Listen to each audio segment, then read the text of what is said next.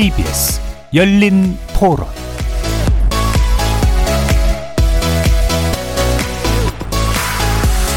안녕하십니까. KBS 열린 토론 정준희입니다. 넷플릭스가 거의 독점하다시피 하고 있잖아요. 근데 어쨌든 디즈니 플러스랑 애플 TV 들어오면 경쟁이 이루어지는 거니까 어쨌든 소비자 입장에서 콘텐츠도 다양해지는 거니까. 예. 제가 알기로는 넷플릭스에서 그냥 그 예산에 구애받지 않고 그 감독의 자기 상상력을 많이 그런 면에서 좀 도움을 많이 줘서 그런 작품이 나왔다고 생각하거든요. KBS는 지금 공영방송으로서 넷플릭스가 그 오징어 게임 같은 드라마를 제작한다는 건 쉽지 않을 것 같은데 다큐멘터리 같은 거 그건 좀 볼만하더라고요. OTT가 새로운 어떤 드라마나 새로운 예능을 보는 것도 있지만 TV에서 보지 못한 걸 재방송으로 보는 것도 있기 때문에 국내 OTT는 아무래도 재방송이나 이런 걸 보기가 쉽, 쉬운 장점이 있겠죠. 근데 결국은 어떤 콘텐츠가 더 좋은 거에 따라서 선택이 달라질 거기 때문에 아직은 넷플릭스를 따라가기가 어려울 거라고 공영 방송이니까 한쪽으로 치우쳤다 이런 느낌이 안 가게 그렇게 해주시면 좋죠. 콘텐츠가 상당히 부족하다 우리 국내 건 지금 넷플릭스가 콘텐츠가 굉장히 풍부하고 보고 싶은 것도 많고 재밌는 것도 있고 글쎄요 뭐 자본의 문제일까 국민들이 좋아하는 콘텐츠를 많이 만들어야 제공해 줘야 되는 게 KBS의 의무 아니에요 공영방송 말 그대로 그 원래 책무를 다 해주는 거. 근데 뭐 경쟁 체제가 좀 아직 부족하니까 좀 더 자유로운 경쟁이라면 그런 세계로 갈 수 있을 것 같은데.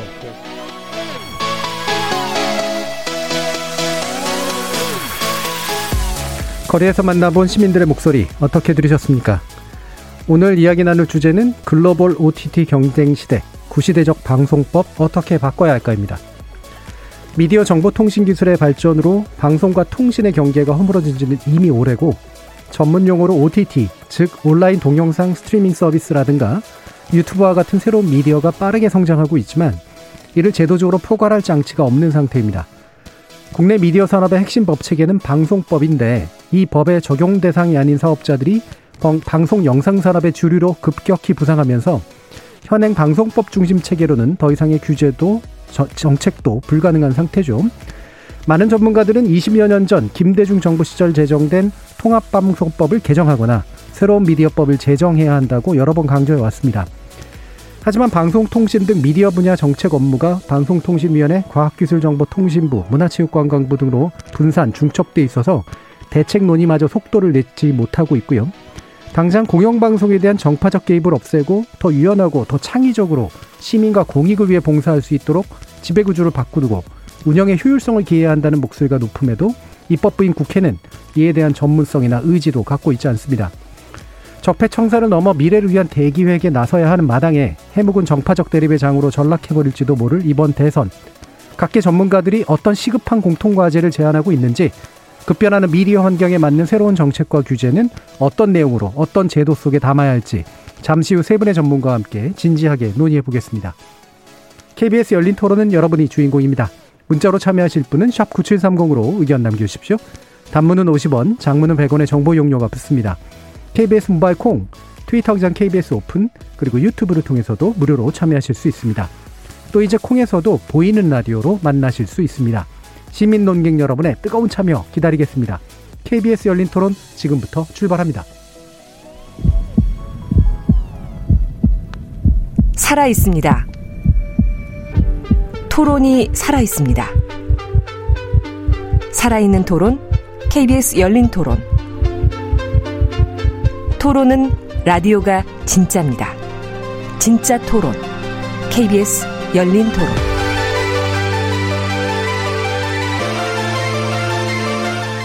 오늘 이야기 함께 해주실 세 분의 전문가 소개하겠습니다. 먼저 상지대 미디어 영상 광고학과 김경환 교수 나오셨습니다. 네, 반갑습니다. 경희사이버대학교 미디어 영상 홍보학과 심영섭 교수 함께 하셨습니다. 예, 안녕하세요. KBS 공영미디어 연구소 최선욱 연구위원 함께 하셨습니다. 안녕하세요. 최선욱입니다.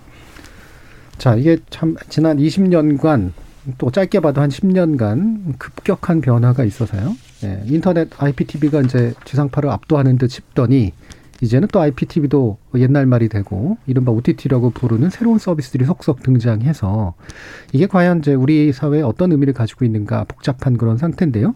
근데 이게 좀 어려운 말일 수도 있는 게 이 방송법이 도대체 뭐고 그다음에 그거를 가지고 뭐 이제 OTT를 어떻게 한다는 게 도대체 뭔지 사실은 일반 청취자들이 이해하기가 어려운 면들도 좀 있을 것 같아서 약간 풀어서 좀 설명을 해 주실 필요가 있을 것 같은데 자 심영석 교수님. 네. 어렵네요.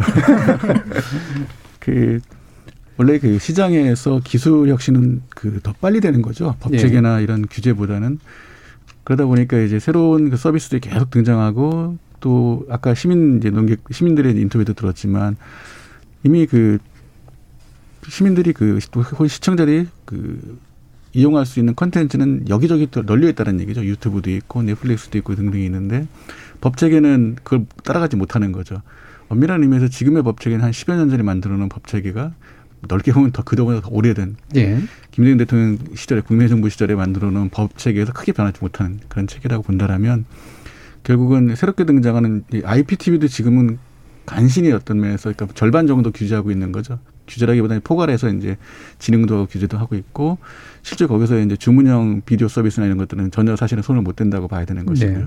음. 그리고 이제 그 OTT라고 우리가 부르는 영역은 어, 엄밀한 의미에서 규제 밖에 있는 영역이다 음. 보니까 진흥을 할 수도 없고 규제를 할 수도 없고 그러다 보니 그 아무래도 자본력이 강한 해외 글로벌 CP들이 네, 네. 그 시장을 장악해가는 그런 환경이 되는 거죠. 그래서 시급하게 이 분야에 대한 그 새로운 정책, 어떤 면에서 통합 정책뿐만 통합 미디어법뿐만 아니라 구체적으로 그 시민들을 위해서 뭐, 어떠한 역할을 이제 공영방송이 특히 해야 될지 하는 것들이 법으로 체계화돼야 되는 것이죠. 예. 그러니까 지금의 이제 방송법이라는 게 통합방송법을 불렸던 이유가 과거에는 이제 방송법 하면 지상파 방송을 어떻게 허가해 줄 거냐 뭐 이런 거였는데 케이블 텔레비전이라는 게 생겨나면서 별도의 법으로 존재하다가 이제 두 가지를 하나의 방송으로 이제 합친 건데 또 IPTV법이 또 따로 있고 또 이제 막 OTT나 이런 것들은 굳이 말하면 정보통신망에 관련된 어떤 행위들하고 연관된 거라 사실 서로 굉장히 다른 법령의 영역 속에 좀 있죠. 근데 이제 지상파 방송이나 방송들은 내용심이라고 부르는 내용도 함부로 만들 수도 없고 광고도 이제 함부로 할 수 없고 이런 식의 이제 강력한 규제 영역에 있는데 이게 이제 동일한 상태에서 이제 기타 사업자들이 경쟁을 하고 있느냐 뭐 이런 문제에 대한 고민들도 좀 있는 것 같아요. 최성국 박사님은 공영방송 입장에서 물론 접근하시겠습니다만 기존의 방송법제에 어떤 게 좀 핵심적으로 문제라고 좀 판단하고 계시나요? 어, 일단 방송법 자체가 우리 진행자이신 정준희 교수님께서 말씀하셨던 것처럼 그 기존에 있었던 종합유선 방송법하고 어, 지상파 방송을 관장했던 방송법이 이제 합쳐지면서 그 이후에 이제 매체들이 계속 생겨났죠. 위성 방송도 2000년도에 이제 그 출범을 하게 됐고 그 이후에 뭐 매체들이 계속 늘어나면서 생기는 이제 보완해야 될 부분들을 어 이렇게 표현하면 적절한지는 모르겠습니다만 덧대기식으로 어, 네, 네. 보완을 했다고 해야 될까요? 그러니까 전체적으로 방송도 하나의 산업이기도 하고 여론에 굉장히 큰 영향을 미치게 되는 분야인데 이것이 어떻게 체계화될 것인가라는 고민보다는 그때그때 생길 때 생기는 매체들을 어떻게 어, 규제를 할지 또는 포획을 해서 어, 관장을 할 것인지 누, 어떤 정부 부처가 그것을 관할을 할 것인지 음. 이런 부분에만 굉장히 집중돼서 어, 보완이 됐기 때문에 전체적인 어떤 구조가 2000년도 당시에 통합방송법 상태에서의 논거와 논거나 뭐 규제의 어떤 어 기본적인 철학이나 이런 부분과 지금 상태가 굉장히 부합하지 않은 상황에 놓여 있는 거죠. 그러다 보니까 많은 연구자들이나 또는 전문가들이 그거에 대한 문제를 계속 질타를 하고 있는 것 맞는 것 같아요. 근데 아직까지 이제 입법부인 국회에서는 이걸 포괄해서 조, 전체적인 어떤 그 국익 차원이든 아니면 우리 국민들에게 어떤 부분에 있어서의 사회적 어, 기여가 될 수 있는지를 전체적으로 조망하면서 입법을 어, 수행한다거나 또는 법률을 보완하는 작업들이 좀 부족하다 이렇게 음. 보여질 수 있습니다. 예. 네, 말씀 주신 것처럼 이제 덧댔다라는 표현을 쓰셨는데 사실 기존 방송은 아무나 할 수 없었는데 특히나 주파수가 이제 제한적이었었으니까 그렇죠. 그래서 허가 제도로 관리를 해왔는데 그 뒤로 보면 이제 점점 점점 아무나 할 수 있는 일들로 바뀌었잖아요. 근데 현재 현행 방송법은 아무나 할 수 없는 것으로 여전히 규정해 놓고 있는데 현실은 아무나 할 수 있는 일로 돼버리면서 생긴 여러 가지 갭들이 이제 분명히 존재를 하는 것 같은데 이런 법적 논의나 이런 거에 참여하시면서 김경환 교수님 또 어떤 부분을 좀 그러니까 주목하고 계세요? 제 생각에는 오프라인 유통과 음. 온라인 유통의 문제인 것 같아요. 예. 그러니까 온라인 유통은 아무나 할 수 있잖아요. 음. 근데 오프라인 유통을 규제를 해왔죠. 그러니까 뭐 예를 들면은 뭐 5일 중 저기 며칠은 영업을 못하게도 하고 그 다음에 그 지으려고 하면은 근처에 뭐 교통 유발금도 내라 뭐 이래 가지고 방발기금 비슷하게 이 지상파에도 걷고 하는 게 다 그런 비슷한 맥락이라고 생각이 되는데 마트나 편의점이나 그렇죠. 온라인 이런 네네, 것처럼. 그렇습니다. 예. 근데 지금은 대세가 온라인으로 모든 물건을 사잖아요. 예. 그것처럼 이제 OTT도 그런 개념으로 저희가 접근해야 되는데 음. 법은 다 이 오프라인 유통 시장에 맞춰가지고 법을 다 만들어 놓은 거예요. 그렇죠. 그러다 보니까 이게 안 맞죠. 사람들은 다 온라인으로 물건을 사고 있는데 규제를 당하는 사람들 입장에서는 우리는 형편성에 문제가 있다라고 음. 항상 문제를 하고 피해를 받고 있고 왜 저쪽은 자유롭게 뭘 하는데 우리는 뭘 하려고 하면 다 규제를 하느냐. 음. 이런 그 문제고 그러다 보니까 법 체계가 맞지 않는다는 불만들이 많이 나오고 있는 것 같습니다. 실제로 어 개인적으로 뭐 드는 건 드는 생각은 이런 거죠. 그러니까 기존의 방송법 체계는요. 그러니까 안테나를 지붕 위에 달아놓고 TV를 보던 시절에 그 발상에서 크게 벗어나지 못하고 있다. 예. 근데 지금은 아무도 안테나가 집에 있는지도 모르고 심지어 달지도 않을 뿐더러 그 선이 들어와 있어도 아무도 사용을 안 하거든요. 근데 모든 규제는 거기에 딱 맞춰져 이- 있는 거죠. 예. 그러다 보니까 실제로 사람들의 피부로 느끼는 거에서는 전혀 이 규제에 적용을 받지도 않을 뿐 않을 뿐더러 그리고 그거에 그거에 대한 어떤 그 효과도 없는데 방송사라든지 기존의 어떤 국내에서 이 방송법에 적용을 받는 방송사들은 거기에 상당히 규제를 강하게 받는 음. 어, 이런 문제가 생겨서 규제를 받지만 실제로 그 규제의 효과가 발휘되지 않는 또 그런 문제도 있고 그러다 보니까 법 체계를 좀 새롭게 바꿔보자 창의적으로 그리고 더 나가서는 우리가 지금 논의하는 것들을 과거 OTT가 들어왔으니까 바꾸자 이런 논의보다는 음. 좀더 발전적으로 10년, 20년 뒤에도 이 법 체계가 살아서 움직일 수 있는 형태로 좀 개선을 해보자 이런 논의가 좀 필요하다고 생각합니다. 네. 자, 이렇게 세 분의 이제 전반적으로 좀 바라보시는 그런 시각 같은 걸 좀 들어봤고요. 구체적인 좀 쟁점에 대해서 한번 들어가 보면 좋을 것 같은데, 뭐 사실 쟁점이라기보다는 이제 논점이 되겠죠. 어, 일단 아까도 제가 이제 그 소개하면서 말씀을 드렸습니다만, 어, 이런 방송법을 감, 담당하고 있거나 또는 미디어 연관에 대한 법을 담당하고 있는 그런 이제 주무 부처가 크게 세 가지가 있습니다. 하나가 이제 방송통신위원회, 과학기술정보통신부, 그 다음에 문화체육관광부, 이제 언론 쪽이나 컨텐츠 쪽이 이제 또 이제 문화체육관광부죠. 근데 여기에 대해서 이제 아, 과연 미디어를 좀 통합적으로 다루는 그런 부처가 필요하다, 그렇지 않다, 뭐 여러 가지 얘기들도 있고 그러다 보니까 이제 법안 하나를 손대는데도 굉장히 좀 어려워지는 이제 그런 상황이고 국회는 잘 모르니까 또 잘 움직이기도 굉장히 어렵고 이제 이런 상황이잖아요. 뭐 여기에 대해서도 여러 가지 생각이 있을 수 있겠지만 어떤 방향이 좀 기본적으로 좀 지금 현재 논의돼야 된다고 보시는지 심영숙 교수님부터 한번 좀 의견 주시죠. 예. 지금 뭐 세 개 부처가 각각 다른 법안을 내 가지고 예. 뭐 예를 들면 이제 뭐 문체부는 영상지능 기본법이죠. 지금 개정 발의가 돼 가지고 이제 계류돼 있는 상태이고 음.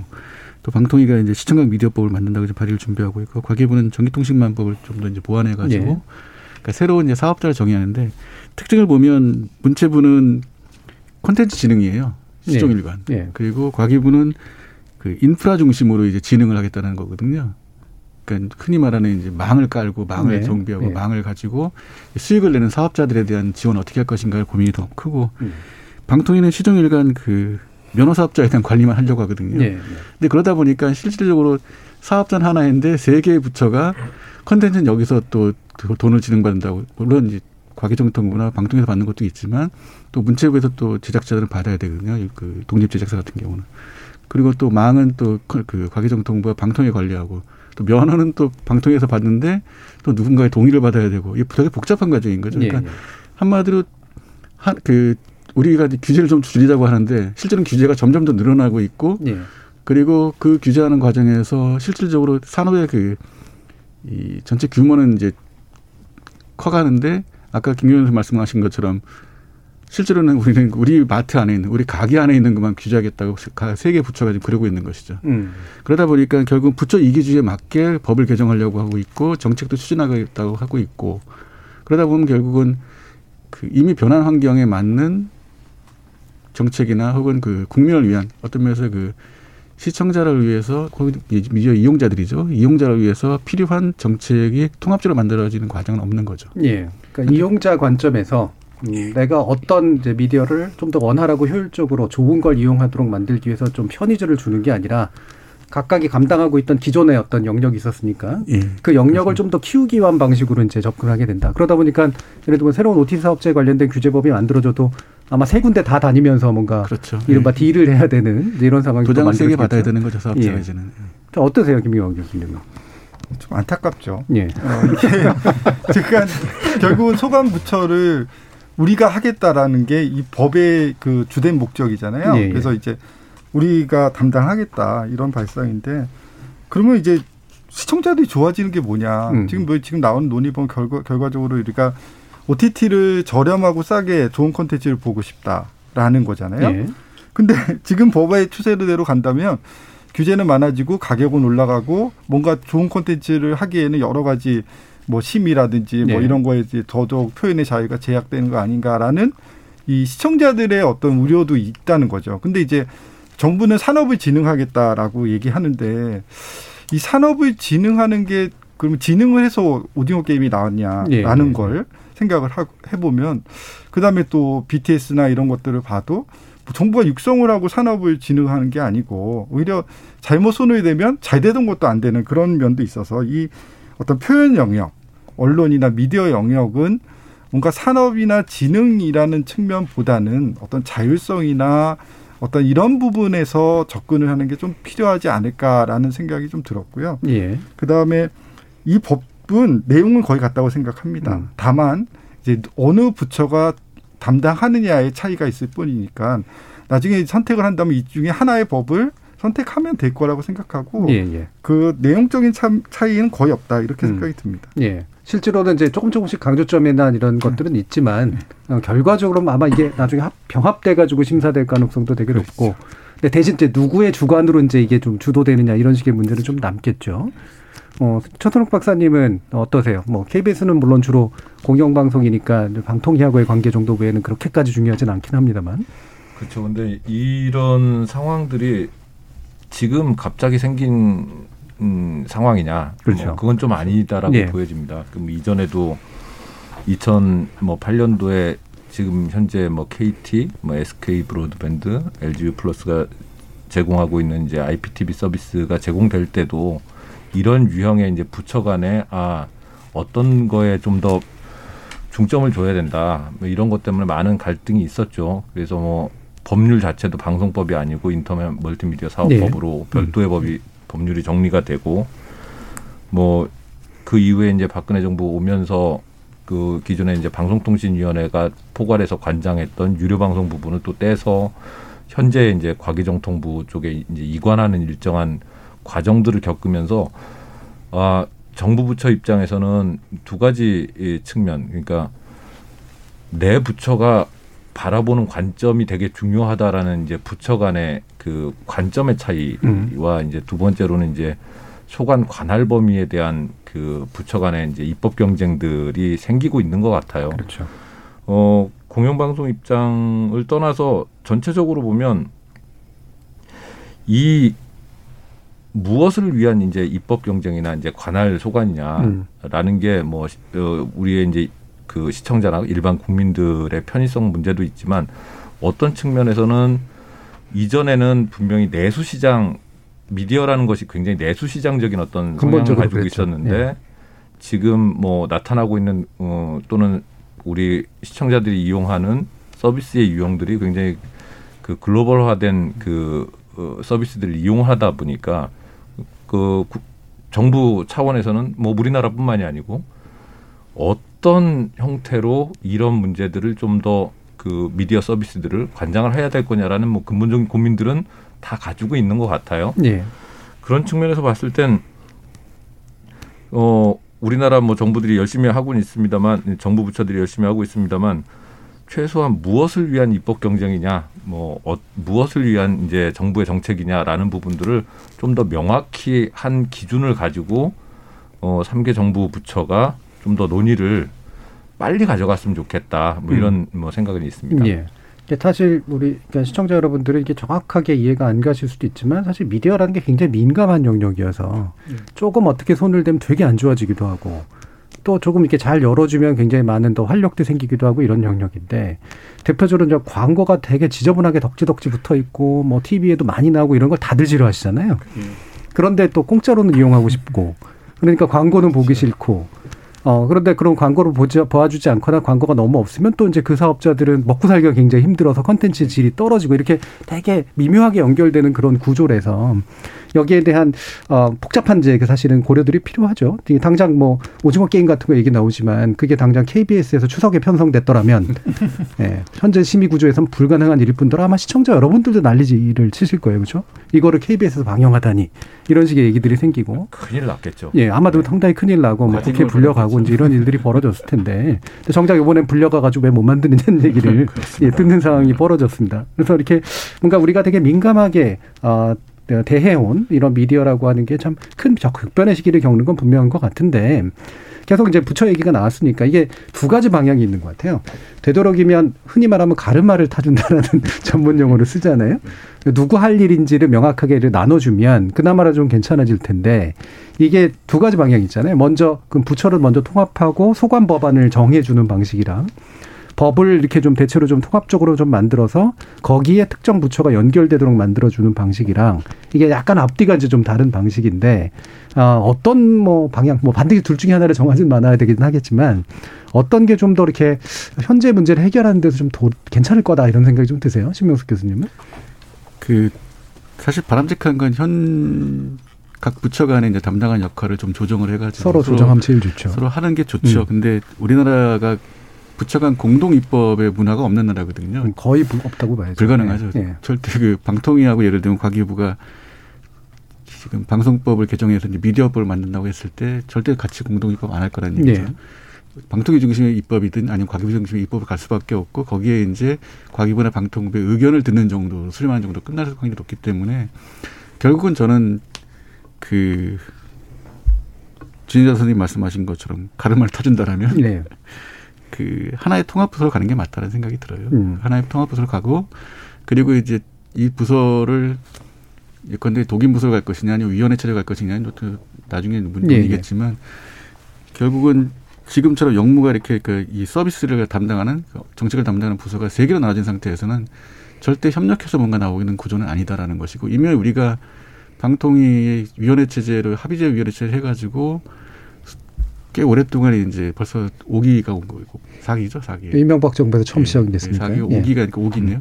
5기 위원회까지 왔는데 5기 위원회 동안 사실상 무엇을 합의해 가지고 어떻게 그 산업을 진행하고 발전시키고 새로운 제도를 만드냐 봤을 때는 별로 없다고 생각이 들거든요. 음.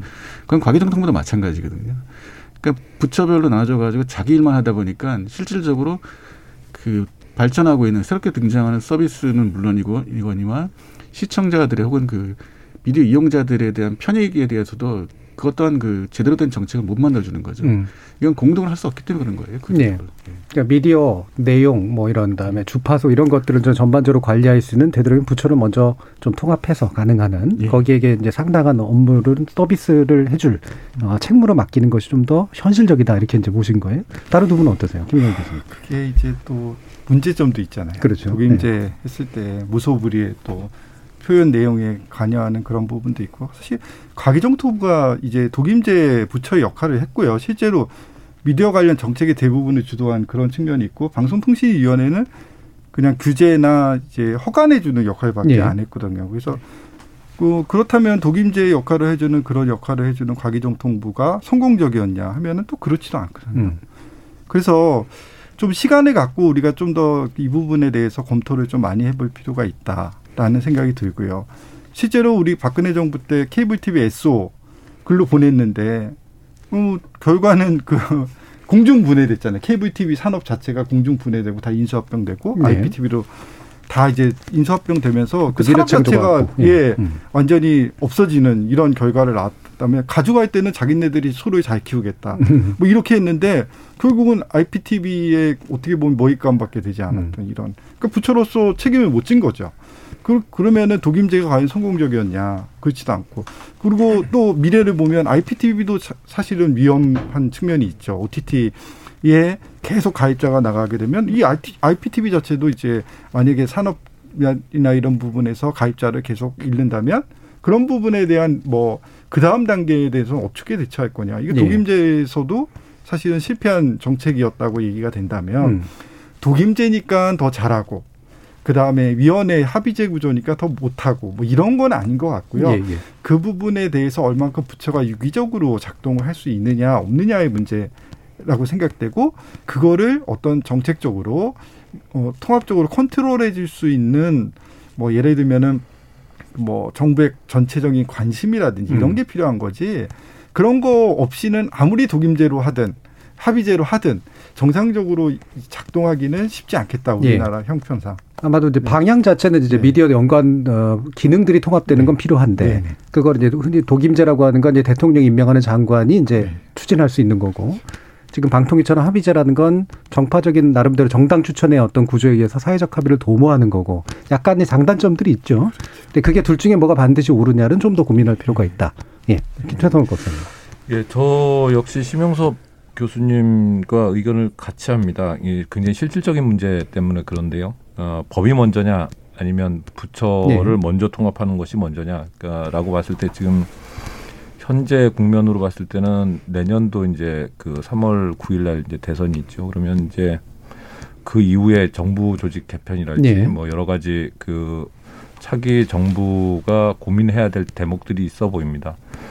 어, 그러 그때 이제 미디어와 관련된 이제 정부 조직을 어떻게 구성할 것인지를 논의하는 것이 현재 상태에서 선거를 앞두고 법률을 어떻게 바꿉시다라고 논의하는 것보단 훨씬 더 가까이 올 일처럼 보이는 거죠. 예. 그래서 어, 의견으로는 일단 부처를 미디어와 관련된 부분을 이제 통합을 하는 것을 먼저 하고 그 부처가 어떻게 해당 법률들을 적절하게 음. 그, 어, 뭐 정책의 목적에 맞게 부합하게 이제 법률을 제정을 하게 할 것인지를 그 입법부하고 이제 협의를 해서 법률을 제정하는 것이 좋겠는데 문제는 미디어와 관련된 부처를 도- 어, 별도의 부처로 만들 만큼 지금 어 사회적으로나 또는 어, 여러 그 이제 대통령 후보 어, 주자분들께서 큰 관심은 없으신 것 네. 같아요. 이유는 아무래도 경제적으로 차지하는 비중이랄지 또는 뭐뭐 미디어를 바라보는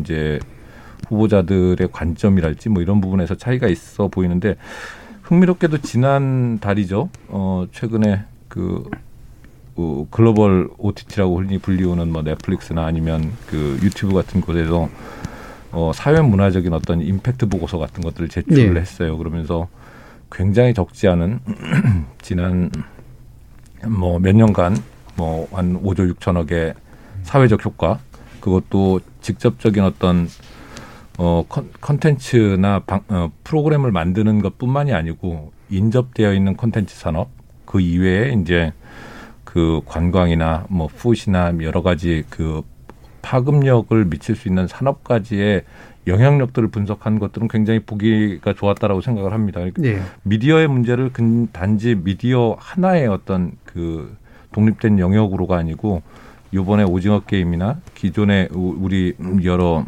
어 좋은 콘텐츠들이 에, 뭐 글로벌 시장에서 어떻게 영향을 미쳤는지를 봐가면서 아 이것을 단지 에, 그냥 작은 규모의 어떤 산업 영역으로가 아니고 우리가 어떤 방향으로 어, 미디어 영역들을 좀 더 어, 뭐 국가적인 차원이든 또는 시청자나 국민들을 위한 차원이든 좀 더 크게 봐야 될 필요가 있다.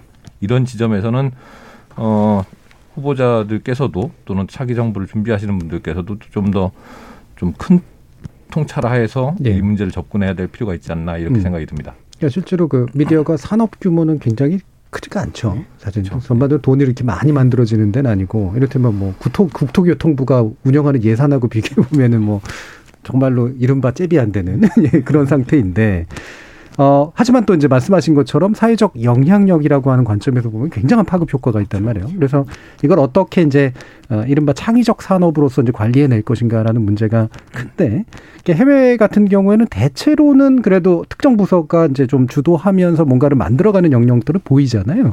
심영수 교수님 또 그런 부분 많이 연구하셨으니까 뭐 예를 들어준다면 어떤 게 있을까요? 이게 사실 뭐 여러 부처로 나눠져 있는 국가도 물론 있죠. 예. 있는데 이제 그 각 국가마다 정치 문화적인 환경이 다르고 여러 가지 역사적인 이유 때문에 이제 분화 이제 여러 부처가 있는다고 있지만 최근에 경향은 특히 유럽 같은 경우는 이제 하나의 부처로 가는 것 같아요. 음. 그 문화부가 이제 다 담당을 하든지 그러니까 음. 문화부가 실제로 미디어 문화 미디어부가 되는 거죠. 네. 그리고 문화 미디어가 된다 되거나 아니면 문화부 하- 산하에 이제 그 유관 기관으로서 미디어를 총- 통과하는 청을 만드는 경우죠. 그 이제 우리 하고 사실은 그 산업규모는 비슷해요. 따지고 보면 비슷하죠. 예. 이 인구가 우리보다 훨씬 적은 음. 나라들이고 뭐 그렇긴 하지만 이두 가지가 이제 통합이 되는데요. 하나가 이제 기구를 통합해 가지고 제도를 갖다가 이제 통합 미디어법으로 가는 거죠. 그리고 나면 이 미디어를 통해서 어떠한 역할을 수- 수행할 것인가 사업자들이 그걸 정한 다음에는 이제 재원을 통합하는 거거든요. 음. 그러니까 최근에 그 이루어진 마지막 그 단계가 결국은 그 수많은 우리 우리 하면 이제 영어 관련된 뭐 기금을 만들고 또 뭐 TV 뭐 수신료를 내고 뭐 하는 것들을 그냥 하나로 묶어서 공공 서비스제나 뭐 디지털세로 합쳐가는 거거든요. 네, 네. 그래서 하나의 재원으로 그 전체 시장을 이제 어쨌든 포용할 수 있는 그런 정책을 펴는 부서를 만들고 시작하거든요. 그러니까 저는 그게 왜 그렇게 가는지를 보면 결국은 아까 우리 처음에 얘기했던 것처럼 규제 밖 영역에 있는 서비스들을 맞는 거기에 조응할 수 있는 그런 이제 제도를 갖다 바꿔가는 게 아닌가 생각이 음. 듭니다. 네. 뭐그 여러 국가가 있는데 굳이 그 국가를 그 말할 필요는 없을 것 같습니다. 네, 대체로 경향이죠. 이제 방금 네, 말씀하신. 유럽, 뭐 대표적으로 영국의 케이스도 있고, 뭐 독일의 케이스도 있고, 프랑스의 케이스 같은 경우도 있고, 그래서 조금씩 뭐 겹치고 중첩되긴 하지만 대체로는 이제 미, 미디어, 문화, 그 다음에 여러 가지 창의적 산업 이런 것에 영역으로 해가지고 어 뭔가 거대한 제한도 마련하고 공적 재원도 좀 융통시키고 그다음에 되도록이면 이제 규제보다는 이제 자율성이라든가 창의성을 좀 발현하도록 만들고 뭐 이런 쪽에 이제 아무래도 관심을 두는 것 같고 또 뭐 그런 문제도 있죠. 이제 이를테면 지금은 방송만 사실은 거의 실질적으로 내용 규제의 어떤 대표적인 대상이 되지만 어, 모든 걸 규제하겠다가 아니라 예를 들면 유튜브라든가 OTT에 올라오는 것들도 적어도 인권을 침해하는 것은 없어야 된다라든가 좀 어린아이를 착취하는 건 없어야 된다라든가 이렇게 최소한의 기준은 같이 공유하는 뭐 이런 것들도 굉장히 중요한 어떤 방향이었던 것 같아요. 음, 지금 이제 뭐 일부가 막 거의 다 돼가고 있습니다만 예, 이런 그 제도의 어떤 저 경향 같은 걸 보면서 참 이번에 대선 때 이런 얘기들을 좀 해줬으면 좋겠다. 이런 제도적인 것에 관련해서 만약에 제안해 주신다면 어떤 게 있을지 모르겠는데 일단 대표적으로 저희가 리더라고 하는 이제 프로그램으로 네, 후보들을 모셔서 얘기를 하다가 정책 얘기를 했지만 미디어 관련 얘기는 거의 잘 안 나왔거든요. 저희가 질문을 던져서 사실 답을 잘 못 하시기도 하고 어, 이낙연 후보 정도 케이스가 미디어 위원회로 좀 통합적으로 운영하겠다. 방통위를 좀 확장한 구조를 가지고 그 정도 얘기를 들은 거 외에는 사실 거의 없었어요. 아무래도 토론에서도 질문도 잘 안 나오기도 하고 그런 건데 어떻게 뭐 그런 거 들어본 적 있습니까, 김경 교수? 그런 얘기 저 없고 이제 뭐 네. IT 강국을 만들겠다. 네, 네. 자주 나오는 용어고 음. 뭐 정보통신 강국을 만들겠다. 뭐 4차 산업혁명 얘기 뭐 이런 게 AI 뭐 이런 얘기들이 나오죠. 미디어는 잘 안 나오죠. 근데 음. 미디어는 거기에 어떤 하위 부류로 가는 것 같아요. 근데 사실은 이제 그 IT나 통신 인프라는 어떤 기본 인프라가 됐고 예. 그거에 대해서 기술은 그러니까 삼성에게 반도체 정책을 우리가 하진 않잖아요. 그렇죠. 예. 그러니까 통신도 더 이상 뭐 우리 그 뭐 정부가 뭐 이렇게 해라 저렇게 해라 하는 것보다는 사업자들이 더 알아서 잘하고 경쟁력을 갖고 나갈 수 있는 정도의 우리의 어떤 그 산업이 숙성이 된 상태라고 좀 생각하고 접근했으면 좋겠다. 그렇지 않고 항상 정부가 우리를 뭐 세계 최고의 IT 강국으로 만들겠다고 끄는 것보다는 사- 아까 삼성의 예처럼 그렇게 네. 가는 입장에서 어떤 그 미디어 관련 어떤 정부의 공약이라든지 이런 게 좀 마련되고 후보자들도 그런 쪽으로 접근했으면 좋겠다는 생각이 들고요. 어, 그렇게 가야지 우리가 지금 현재 이제 세계 10위권의 경제 대국이라고 얘기를 하는데 그러면 우리가 여기서 더 올라가려면 어떤, 그러니까 뭐 인터넷 속도를 더 올린다고 해서 우리가 더 네. 경제가 발전하고 이런 것들은 아니잖아요. 그러니까 기술을 기반으로 한 새로운 창의적인 아이디어와 새로운 어떤 서비스를 통해서 그 다음 단계로 우리가 어, 발전해 나갈 수 있다는 점을 보면 좀 미디어 분야도 이제는 뭐 예를 들면은 뭐, 뭐 주파수가 어떠니 그 주파수 뭐 5G를 하니 뭐 AT를 하니 뭐 이런 거에 항상 매몰되지 않고 좀 더 그 다음 단계로 나갔으면 좋겠다. 그러면 어떻게 접근하는 게 좋을 것인가? 예전에 제가 이제 생각나는 게 예전에 산업 동력 자원부라는 게 있었습니다. 자원이 예, 예. 모자랄 음, 때. 음. 되게 중요했죠. 뭐 석탄, 석유 이런 게. 음. 근데 시간이 지나면서 그거를 얘기하는 사람은 아무도 없어요. 산자부에서 다 합니다. 그냥 음. 뭐 그러니까 일종의 통신도 이제는 전기처럼 기본 인프라의 그런 어떤 간주로 한다면 어떻게 보면 산자부로 넘기고 거기서 하나의 과정도에서 얼마든지 관할하고 컨트롤하고 사업자는 자율적으로 기술 개발하고 음.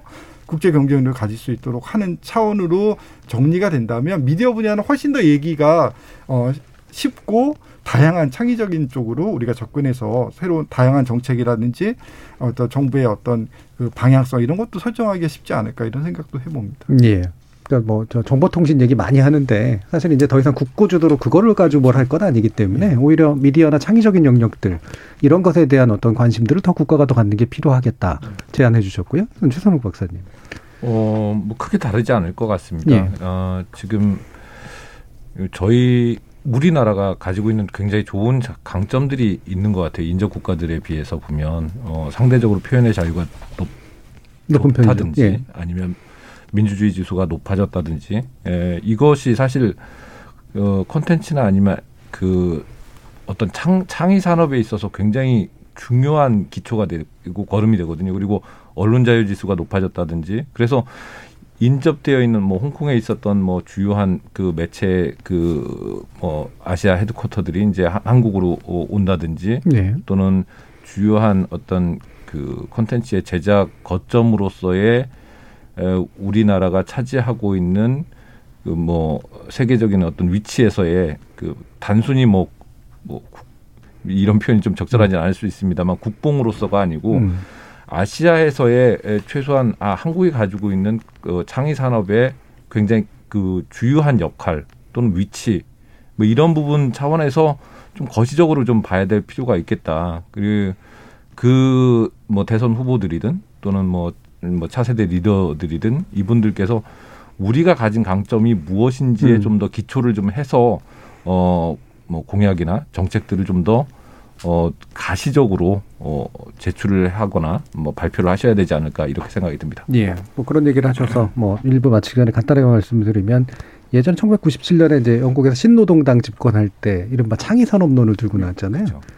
거의 모든 정부 교체 과정에서 특정 정부가 이렇게 세련된 아이디어로 표를 얻어서 세대를 바꾸는 건 그때 저는 처음 봤거든요. 근데 그 이후로도 없었습니다, 사실은. 예. 그게 성공적으로 산업 구조를 바꾸고 그리고 사실 지금 영국이 먹고 사는 방식이 정확히 이제 그런 거니까요. 그래서 그런 부분들에 대해서 우리가 미래 계획을 해낼 수 있을까? 이게 이제 또 이번 대선에서 여러 가지로 좀 문제시 되지 않는가 싶은데요. 그동안 청취자 문자들이 좀 들어와 있어서요. 한번 들어보고 가겠습니다. 정희진 문자 캐스터. 네, 지금까지 청취자 여러분이 보내주신 문자들 소개합니다. 보리 0809님. 일반적인 시청자 입장에서 한마디 하자면 국내 OTT인 웨이브나 티빙, 콘텐츠도 부족하지만 비싼 요금이 아니면 고화질 서비스를 사용하지 못하게 해 아쉽습니다. 화질 갖고 장난 그만 치십시오. 이창섭님. OTT가 하지 않는 영역에 더 집중하는 것이 공중파가 가야 할 길 아닐까요? 적어도 공영방송이라면 드라마나 엔터테인먼트보다 뉴스와 시사, 더불어 다큐 등의 역량을 집중해 나가는 게 바람직하다고 여겨집니다. 형광등님, 방송, 미디어 관련 제도나 부처들 다 통합해서 원스톱으로 갑시다 해주셨고요. K75466540님, 넷플릭스가 한국 컨텐츠로 벌어들인 금액이 5조 원에 달합니다. 넷플릭스로부터 망 사용료를 받아서 오징어 게임 같은 경쟁력 있는 드라마를 더욱 많이 직접 제작해 유통하는 건 어떨까요? 이입생님, 쇄신 방안은 염두하지 않고 규제만 하면 다 되는 줄 아는 정부 당국 문제 있어 보입니다. 라고 보내주셨네요.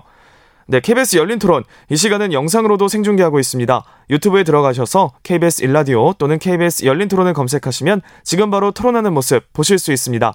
방송을 듣고 계신 여러분이 시민 농객입니다. 계속해서 청취자 여러분들의 날카로운 시선과 의견 보내주세요. 지금까지 문자캐스터 정희진이었습니다. 토론이 세상을 바꿀 수는 없습니다. 하지만 토론 없이 바꿀 수 있는 세상은 어디에도 없습니다.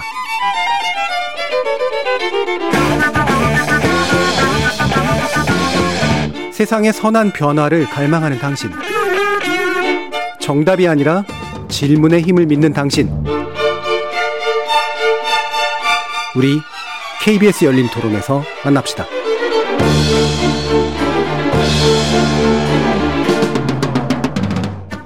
KBS 열린 토론 글로벌 OTT 경쟁 시대 구시대적 방송법 어떻게 바꿔야 할까라는 주제로 심영섭 경희사이버대학교 미디어영상 홍보학과 교수 최선욱 KBS 공영미디어연구소 연구위원 김경환 상지대 미디어영상 광고학과 교수 이렇게 세 분과 함께 하고 있습니다. 원래는 일부에서 좀 논의하려고 했던데 짧게라도 좀 짚고 가는 게 좋을 것 같은데요. 어, 결국 글로벌 OTT가 이제 올해 11월부터 이제 우리나라에서도 그 대격전을 이제 아마 부리게 될 가능성이 크고 아까도 잠시 이제 청취자들께서 얘기해 주셨지만 국내 OTT 서비스에 대한 실망감을 표시하는 분들이 굉장히 많아서 뭐 물론 요즘 시대라는 게 뭐 반드시 국내에서 만들어진 OTT 서비스가 뭔가를 봉사해야 된다 이런 정도의 것은 아니긴 하지만 실제로 해외 사업자들의 그냥 놀이터가 되는 게 반드시 좋은 것만은 아니고 또 여기 또 나온 게 아까도 이제 청취자가 얘기해 주셨는데 넷플릭스로부터 망사용료 받아서 컨텐츠에 투자합시다 뭐 이런 제안도 한단 말이에요. 이런 망사용료 같은 문제도 이제 사실은 되게 미묘하지만 굉장히 중요한 문제이기도 해서 어떤 것들이 좀 손대보지면 좋을까? 뭐 한번 말씀 주시죠, 신명수 교수님. 예. 그 넷플릭스뿐만 아니라 이제는 이제 아마존 프라임이나 음. 그러니까 디즈니 플러스가 이제 들어오게 되면 사실 외국계 그 글로벌 CP들이 거의 우리 시장을 독점하게 되겠죠. 그렇죠. 근데 지금처럼 그 비용을 내지 않고 우리 망을 갖다 사용하는 그런 이제 추세라면 아마 우리 지금 웨이브나 티빙 같은 경우가 이제 등장해가지고 사실 다 규제를 받으면서 하고 되고요. 네. 근데 이쪽 규제를 받지 않으면서 이제 돈을 벌어가는 구조니까 여러 가지 가능하겠죠. 첫째는 그 최소 매출 그 매출액의 최소 단위를 만들어 가지고 그 사업자들은 예외를 해주면서 디지털 수익을 걷는다든지 음. 이게 이제 유럽에서 보통 하고 있는 거죠. 디지털 수익을 걷는다든지 아니면 반드시 필요한 게 이제 이용자에 대한 그 접근성을 보장해 줄 수 있는 최소한의 이제 가격 그 이 규제는 있어야 되지 예, 않을까 예. 생각이 듭니다. 그렇죠. 근데 지금 우리는 물론 우리 이제 IPTV나 그 케이블에서도 안 하고 있는데 기본 그 사양을 제공해 줘야 되거든요. 그리고 기본 사양을 제공, 제공해 준다는 건 최소한 들어가야 될 그 의무적으로 그 전송해야 될그 채널이라든지 혹은 그 VOD 서비스가 있어야 되는 거고 거기에 이제 나머지 이제 그 추가적으로 들어가는 부분에 대해서는 좀 더 이제 가격을 뭐 더 받을 수는 있겠지만 최소의 가격으로 제공할 수 있는 것들은 법으로 규제해 주는 게 필요하지 않을까 생각됩니다. 음. 이게 웨이브나 티빙이 그 망가질 수 있으니 역차별 받을 수 있으니 하지 말자고 하는 게 아니라 예. 최소 기준을 만들어서 하다 보면 어쨌든 글로벌 사업자보다 우리가 후발주자이기 때문에 우리 사업자가 그 거기 걸릴 확률은 적다라고 생각이 음. 들어요. 좀 필요하다고 생각합니다. 예. 이용자에 대한 이제 또 그런 측면도 예, 있지만 쉽게 말하면 인터 저 통신사들이 인터넷 서비스나 제대로 해라. 예, 예. 불통되면서 무슨 사용료를 받냐 이렇게 얘기할 수도 있고 또 하나는 네. 그럼 넷플릭스한테 망사용료를 받으면 넷플릭스의 가격에 전가될 가능성도 있거든요. 그러면 예. 이제 국내 사업자들은 더 오른 가격으로 이제 내야 되는 그런 딜레마가 있습니다. 그러니까 우리가 돈 받아서 국가 우리나라에서 돈을 벌어가는 외국 사업자에게 어떤 형태로든지 과세를 한다든지 어떤 기금을 걷는 방법은 되게 좋은 측면이 있죠. 음. 그리고 긍정적인 효과도 있습니다. 그런데 그게 파급할 여러 가지 효과를 생각해 보면 이 긍정적인 효과를 상쇄할 가능성도 있다. 그러니까 네. 우리가 좀 신중하게 국제적인 어떤 흐름하고 같이 연동해서 가야지 우리만 뭘 해가지고는 다 빠져나갈 수 있다. 그렇죠. 라는 부분도 좀 고려를 하면서 접근해야 될 것 같습니다. 예. 그러니까 예전에는 이제 주로 이제 OTT 사업자들이 세금 회피할 수 있는 데다가 자기 사업체를 두고 음. 결국은 매출에 비해서 세금을 어느 나라에도 거의 잘 안 내는 방식으로 회피했는데 최근에 이제 미국과 유럽 사이에 어느 정도 이제 좀 공감대가 이루어지면서 세금 회피는 없애자라는 쪽으로 가고 있잖아요. 그런 것과 유사한 그런 방향으로 국제적으로 보조를 맞춰서 적어도 국내 사업자, 해외 사업자가 비슷한 조건에서 경쟁도 하고 뭐 창의성도 보여줄 수 있도록 하는 것이 필요하다. 이렇게 좀 일단 이해가 되거든요. 최선욱 박사님 혹시 이 부분 말씀하실 거 있으실까요? 어, 그 크게 차이는 없을 것 같습니다. 예. 그러니까 지금 아무래도 이 디지털 생태계의 핵심으로서 지금 OTT나 이제 플랫폼 경쟁들이 굉장히 많이 이루어지고 있는데 이게 각국별로 어, 좀 대응하는 방식은 좀 다른 것 같긴 해요. 음. 예를 들면 미국 같은 경우는 아예 그 플레, 어, 진입 장벽을 낮추고 가능한 많은 나라에 이제 뭐 이렇게 접근하는 네. 어, 경쟁적 우위에 있기 때문에 그렇고 유럽 같은 경우는 뭐 온라인 집권을 지키기 위해서 어쨌든 규제로 좀 대응을 하는 방식을 취하고 있는데 우리가 어떤 입장을 취할 것이냐라는 고민이 좀 놓이게 되는 거죠. 그러니까 한쪽으로는 굉장히 컨텐츠 경쟁력이 좀 좋아져서 글로벌로 뭔가 나가고 싶어 하는 부분들도 있, 예, 그렇죠. 있는 반면에 네. 한쪽에서는 또 우리 그 내수 시장이라고 불릴 수 있는 국내 상황을 어떻게 지켜낼 거냐라는 이 두 가지 문제를 한꺼번에 어떻게 취할 거냐라는 문제를 놓고는 좀 더 따져봐야 될 부분들이 있는 것 같습니다. 예를 들면 그 단순히 단순히 약간 정서적으로 이렇게 합시다 저렇게 합시다가 아니고 좀 더 구체적인 데이터들이나 우리가 어, 어떤 지점에서 어 강점을 가지고 국내 기업들이나 국내 뭐 제작자들이 강점을 가질 수 있고 어떤 부분에 있어서는 아 좀 약하고 어떤 부분에 있어서는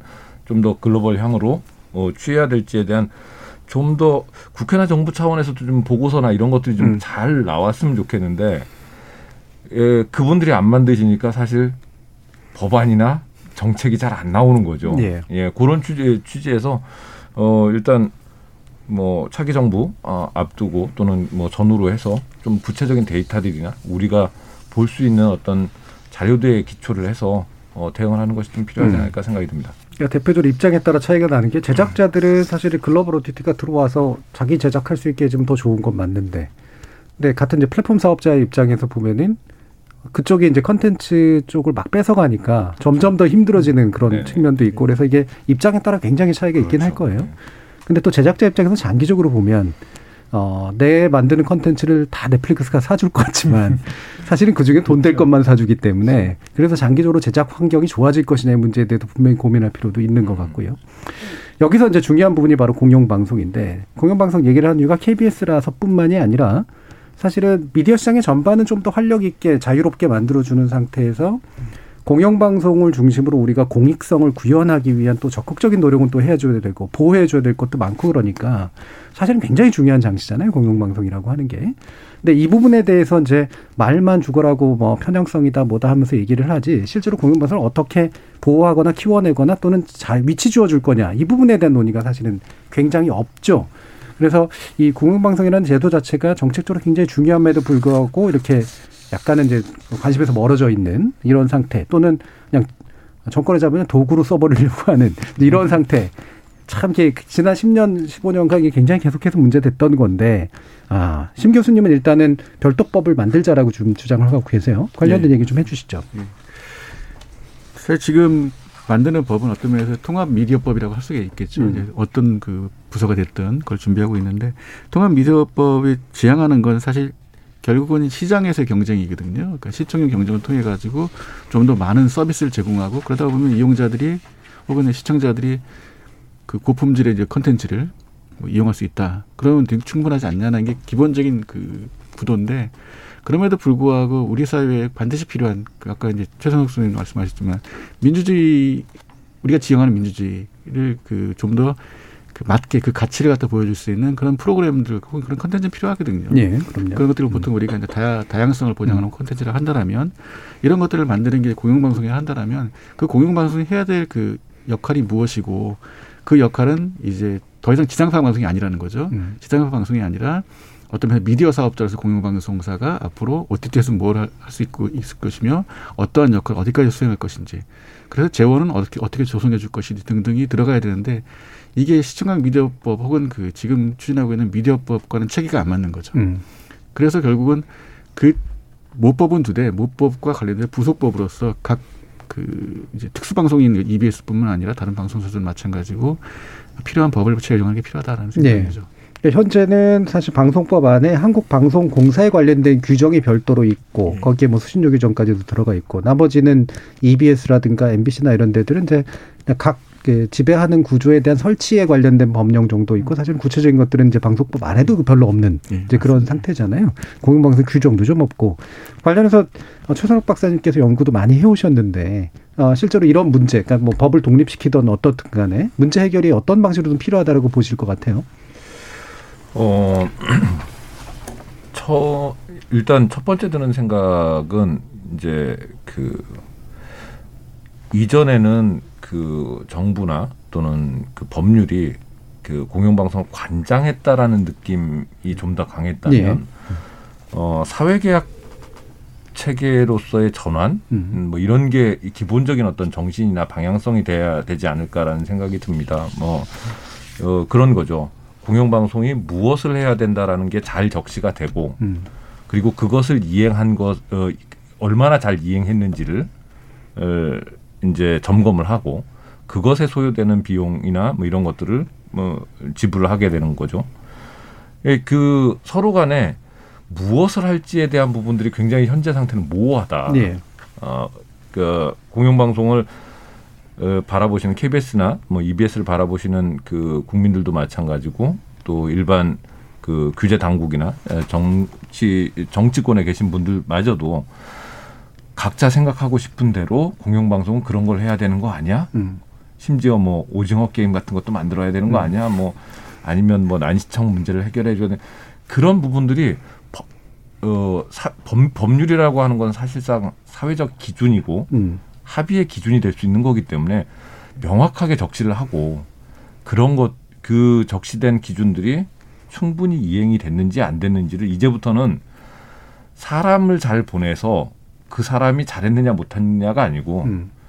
그 법률에 근거를 해서 적시된 내용들이 잘 충실히 이행이 된다냐 안 되느냐를 가지고 공영방송을 평가하고 KBS를 평가해야 되지 않나 기본적인 방향은 그, 그렇게 지향을 해야 되지 않을까 이렇게 음. 생각을 합니다. 그러니까 기존에 정부가 관장했다는 건 사실 정부가 통제했다는 측면에 더 가까운 거고 만약에 그 주로는 또 사람을 보내는 방식, 다시 말하면 사장을 누구를 보내느냐라는 방식 가지고 싸웠던 거고 사회계획이라고 하는 건 우리 사회가 공영방송에 많은 걸 요구하는데 솔직히 말하면 근데 그 요구의 구체적인 내용이 명확하지가 않다라고 하는 거죠. 예를 들면 재난 방송 하라고 맨날 그러는데 그리고 재난 방송 주관 방송사인 것도 맞는데 그런데 재난 방송을 할- 일상적으로 하려면 얼마만큼의 공적 자원이 필요한지도 사실 계산이 안 돼 있고 뭐 약간의 지원금은 있지만 못하면 되게 욕하고 예, 잘하는 것에 대해서는 또 잘 안 보이기도 하고 이런 면들이 있으니까 우리 사회가 반드시 요구할 것들을 명확히 하자.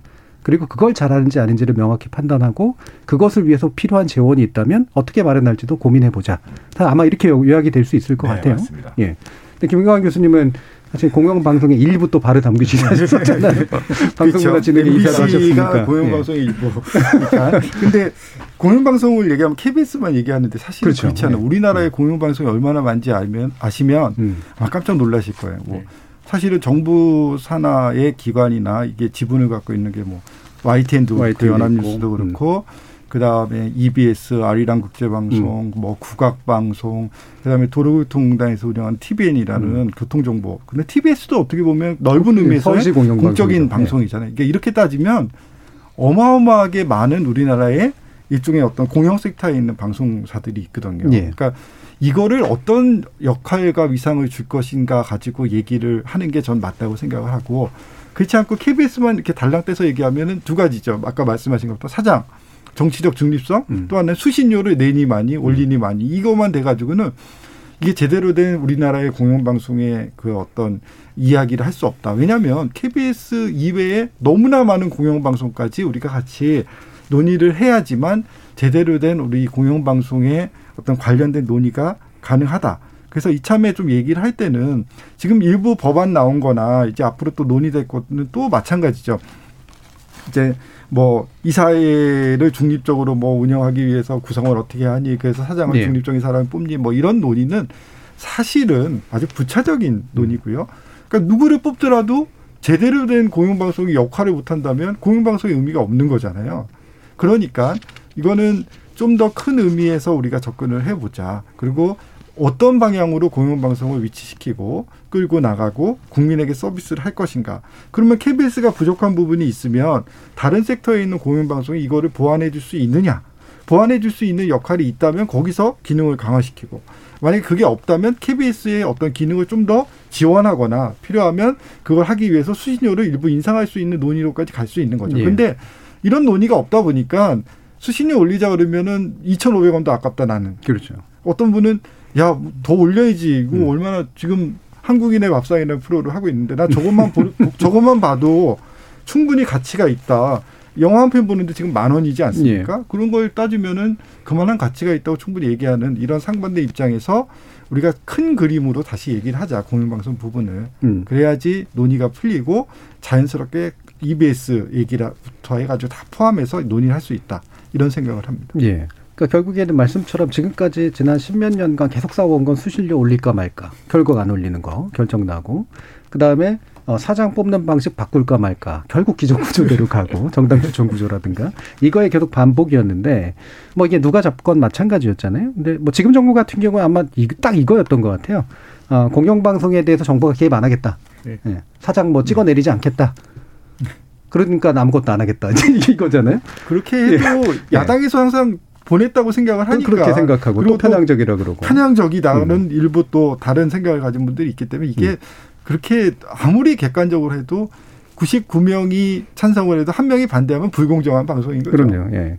그러니까 공정성이란 당연히 그런 건데 결국에는 뭐 다 같이 풀어야 되기는 하겠습니다만 아 이게 이제 장기 과제하고 단기 과제가 좀 있을 것 같아요. 현실적으로 아까도 이제 부처냐 법안이냐 얘기처럼 공영방송을 기능 위주로 이제 사회 계약을 만들고 그래서 어떤 사람이 가든 간에 능력 있는 사람이면 그 기능을 실현하느냐 아니냐로 평가를 하도록 만드는 그 사장 같은 경우도 이게 이제 결국 가장 바람직한 방법이긴 하지만 아 그럼 일단 그래도 당장 뭐 정부가 바뀔 때마다 이렇게 휘청휘청 하는 것 정도는 일단 막아야 된다. 이른바 이제 정치적 중립성을 획득해야 된다가 먼저 나오는 논의이기도 하고 이게 지금 뭐 이를테면 언론 노조라든가 이런 데서 이제 지속적으로 주장해온 바하고 많은 학자들도 동의하잖아요. 이거를 그래도 먼저라도 하자. 그럼 또 이제 그 논의로 휘말려 들어갈 가능성도 좀 있고 그다음에 장기 논의를 먼저 하는 게 좋긴 한데 그거는 뭐 언제까지 할 거냐 시한을 정해야 되는 문제도 있고 그래서 현장에 계신 최선옥 박사님은 나름대로 전략적으로 어떤 방향이 좀 필요한 것 같으세요? 장기와 단기의 구분을 어떻게 하신 거죠? 그러니까 장기는 예를 들면 이제 기능, 그러니까 공영방송 법 만들고 기능하고 사회계약하고 그래서 사장 뽑는 제도까지 함께 바꾸는 이제 그런 방식으로 큰 그림을 바꾸는 거. 장기라고 표현했습니다만 내년에 돼도 좋죠. 근데 안 될 것 같아서 그런 거거든요. 네. 단기는 그러면 일부 법안만 법령만 바꾸면 되니까 방송법에서 그래서 이사 추천 제도라든가 이것만이라도 일단 바꿔서 정당이 추천 못하게 하자 이런 얘기를 하는 경우도 있으니까요. 어, 제 생각엔 일단 이사님도 새로 바뀌셨고요. 예. 어, 요번에 바뀐 상태. 예, 예. 바뀐 지 얼마 안 되셨고요. 그다음에 어, 사장께서도 차기 사장 후보가 지금 임명 제청 어제 됐거든요. 예. 그러니까 아주 급할 건 없다. 음. 그러니까 이제 단기라는 것 자체가 사실 별로 그렇게 큰 의미가 있어 보이진 않는다 이렇게 생각이 들긴 합니다. 음. 결국은 어 뭐 우리 정준희 교수님께서 말씀하셨던 장기 문제를 어떻게 효과적으로 음. 어 그 진행해 나갈 것이냐, 뭐 또는 그 추진해 나갈 것이냐 이런 고민이 좀 있게 됩니다. 2023년도가 되면 네, 어 KBS가 50년이 돼요. 음. 어, 사실 근본적인 변화가 좀 필요한 시기라고 보여집니다. 지금 놓여져 있는 KBS와 관련된 많은 법률이나 제도들이 87년도 어, 민주화 시기 이후에 정립되어 있는 내용에서 사실상 거의 진일보가 없다라고 봐도 과언이 아니에요. 사장을 뽑는 것, 이사회를 어, 구성하는 것, 예. 음. 어떤 업무를 추진하는 것까지 전체적인 체계들이 그렇게 돼 있어서 어 50년 정도면 충분히 펀더멘탈이 바뀔 만한 때가 됐다. 예. 그것도 가능한 어 우리가 경제 규모나 그리고 미디어 전체적인 어떤 세계 시장에서의 어떤 미디어의 영향력이나 이런 것들을 감안했을 때 좀 더 큰 목표에 다가가기 위한 어떤 공영방송의 역할, 기능, 어, 기능적인 부분들을 함께 놓고 이야기를 하는 것이 좀 더 바람직하고 그게 가능하면 어 뭐 차기 정부가 들어오면 그 시점에서 같이 논의가 시작이 되는 게 음. 훨씬 더 좀 바람직하지 않을까 이렇게 생각이 듭니다. 예. 이게 이 논의를 하다 보니까 제가 열린 토론에서 맨날 그 부딪혔던 문제 중에 하나 이 북한과의 협상을 어떻게 할 것이냐 문제하고 비슷한 것 같아요. 예. 톱 슬라이싱이라 그래가지고 쪼개서 협상하는 방법 하나씩 단계적으로 아니면 일괄 타결하는 방법 네. 이런 것들도 있을 텐데 뭐 이왕이면은 좀 이제는 사실은 쪼개기보다는 되도록이면 근본 구조를 좀 바꾸는 방향으로 그렇죠. 시간이 좀 네, 걸리더라도 네, 네, 네. 노력하는 게 좋겠다. 네. 예. 근본적인 그거 계, 계기가 사실 2000년 통합방송법이 근본 구조를 바꾼 시기였거든요. 그렇죠. 한 20년 전에. 그 체계가 지금 한 거의 한 20몇 년 왔는데 이제는 그런 시점이 오긴 온 것 같습니다. 그, 예. 그거를 하지 않으면은 사실은 지금의 어떤 지상파 구조를 더 계속 유지하는 건 쉽지 않다. 음. 재원적인 부분도 그렇고 여러 가지 서비스를 하는데도 그렇고 그다음에 재난이나 이런 데에 충분히 대비를 하- 하는데도 사실 좀 어려움이 있는 그런 상황이기 때문에 어 그런 큰 그림으로 전 가는 게 맞다. 시간이 걸리더라도 예, 그리고 예.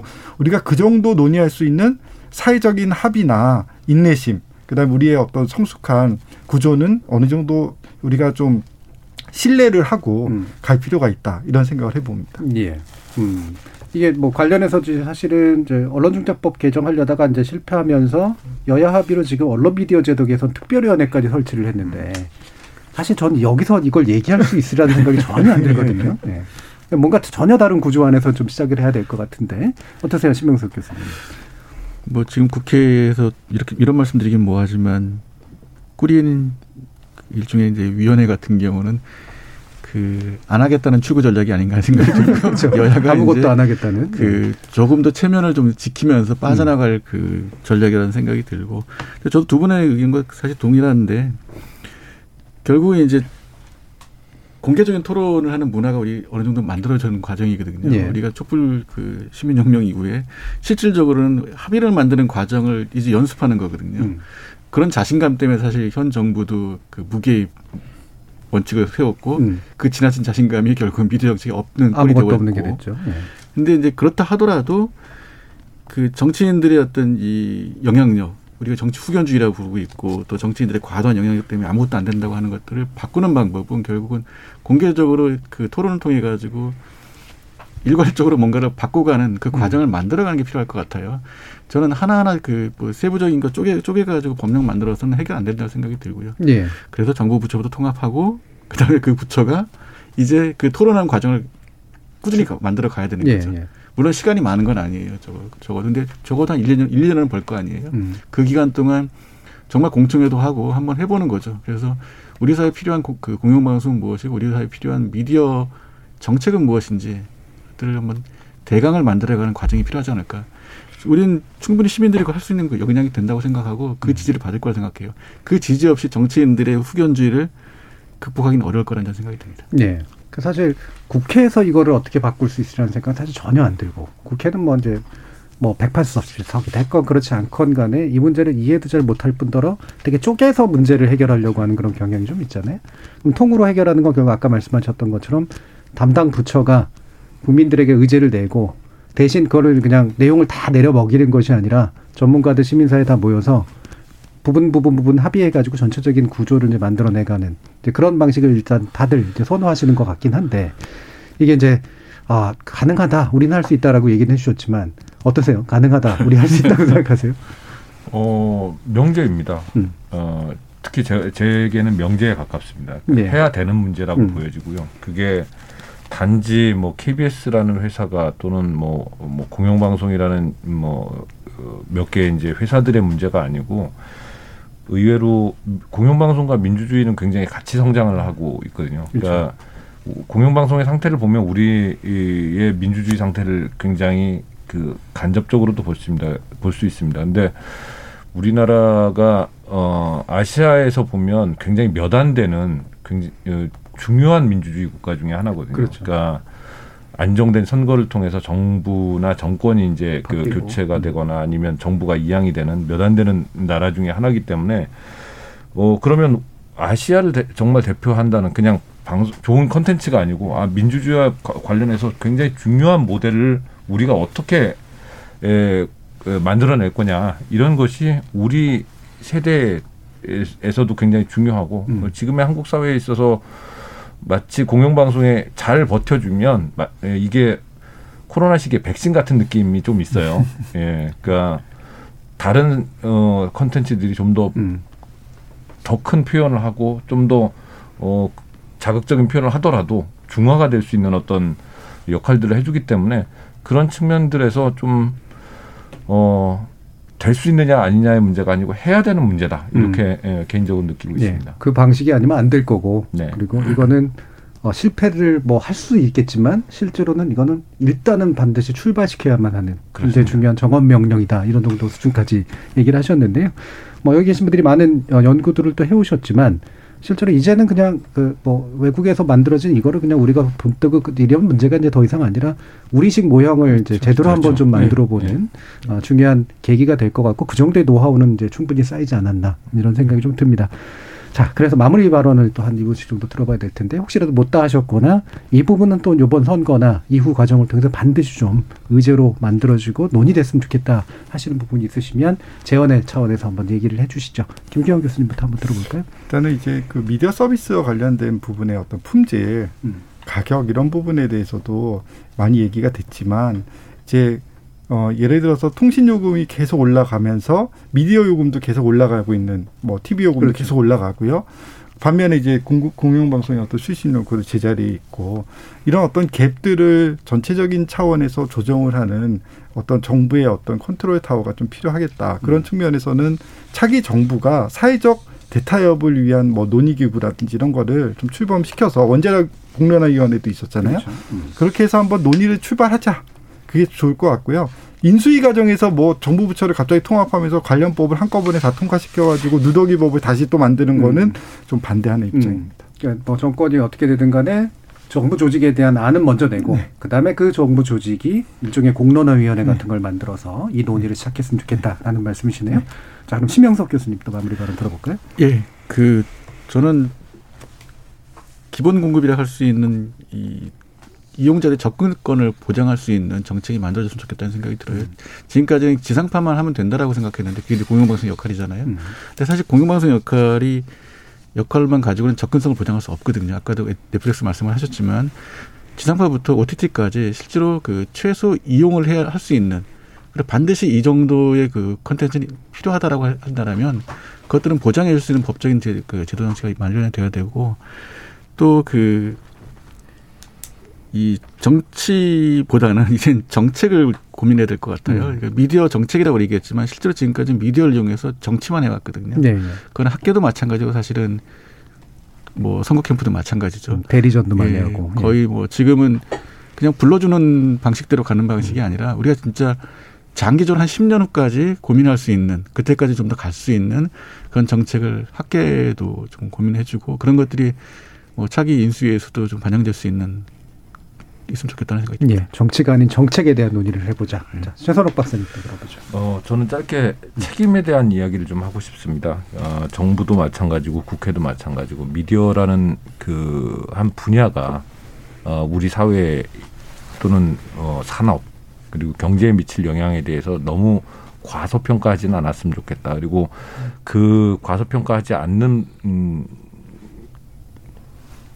부분 중에 하나는 뭐냐면 정부와 국회가 각자의 책임들을 잘 이행할 필요가 있다. 음. 지금 상황에서 어 뭐 정부는 어떤 부분에 에, 책임을 져야 할지 그리고 어 국회는 어떤 부분에 책임을 져야 할지 왜냐하면 20대 국회 때 보여준 어과뭐 과방위라고 흔히 음. 부르는 소관 상임위의 뭐 발의 법안 수나 또는 의결 수를 보면 거의 아무것도 안 했죠. 굉장히 그 실망스러운 부분들이 적지 않다. 예, 그게 결국은 어, 관련 분야에 영향을 계속 미치게 되는 거거든요. 그러니까 그만큼의 책임들은 인지하셔야 된다. 물론 뭐 사업자나 공영방송사들도 다 노력을 해야 되겠지만 우선 뭐 사회 지도층이나 어, 그 책임을 가지신 분들부터 좀 솔선하셔야 한다. 뭐 이런 얘기를 좀 드리고 네. 의사결정자가 안 하는 만큼 우리의 사회에서 굉장히 안 좋은 악영향들이 생겨난다는 부분 충분히 인지해야 될 것 같습니다.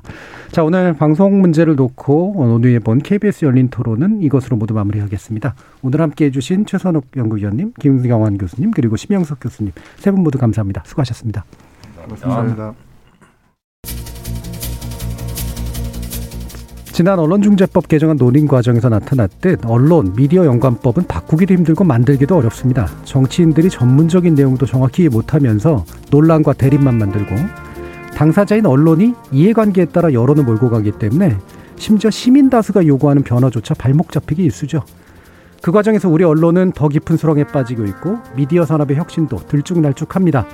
단순 산업이 아니라 우리 문화와 의식을 조건 짓는 생활 양식으로서의 미디어 손을 덜 타게 만들기 위한 시민의 참여를 적실히 필요로 합니다. 지금까지 KBS 열린 토론 정준이었습니다.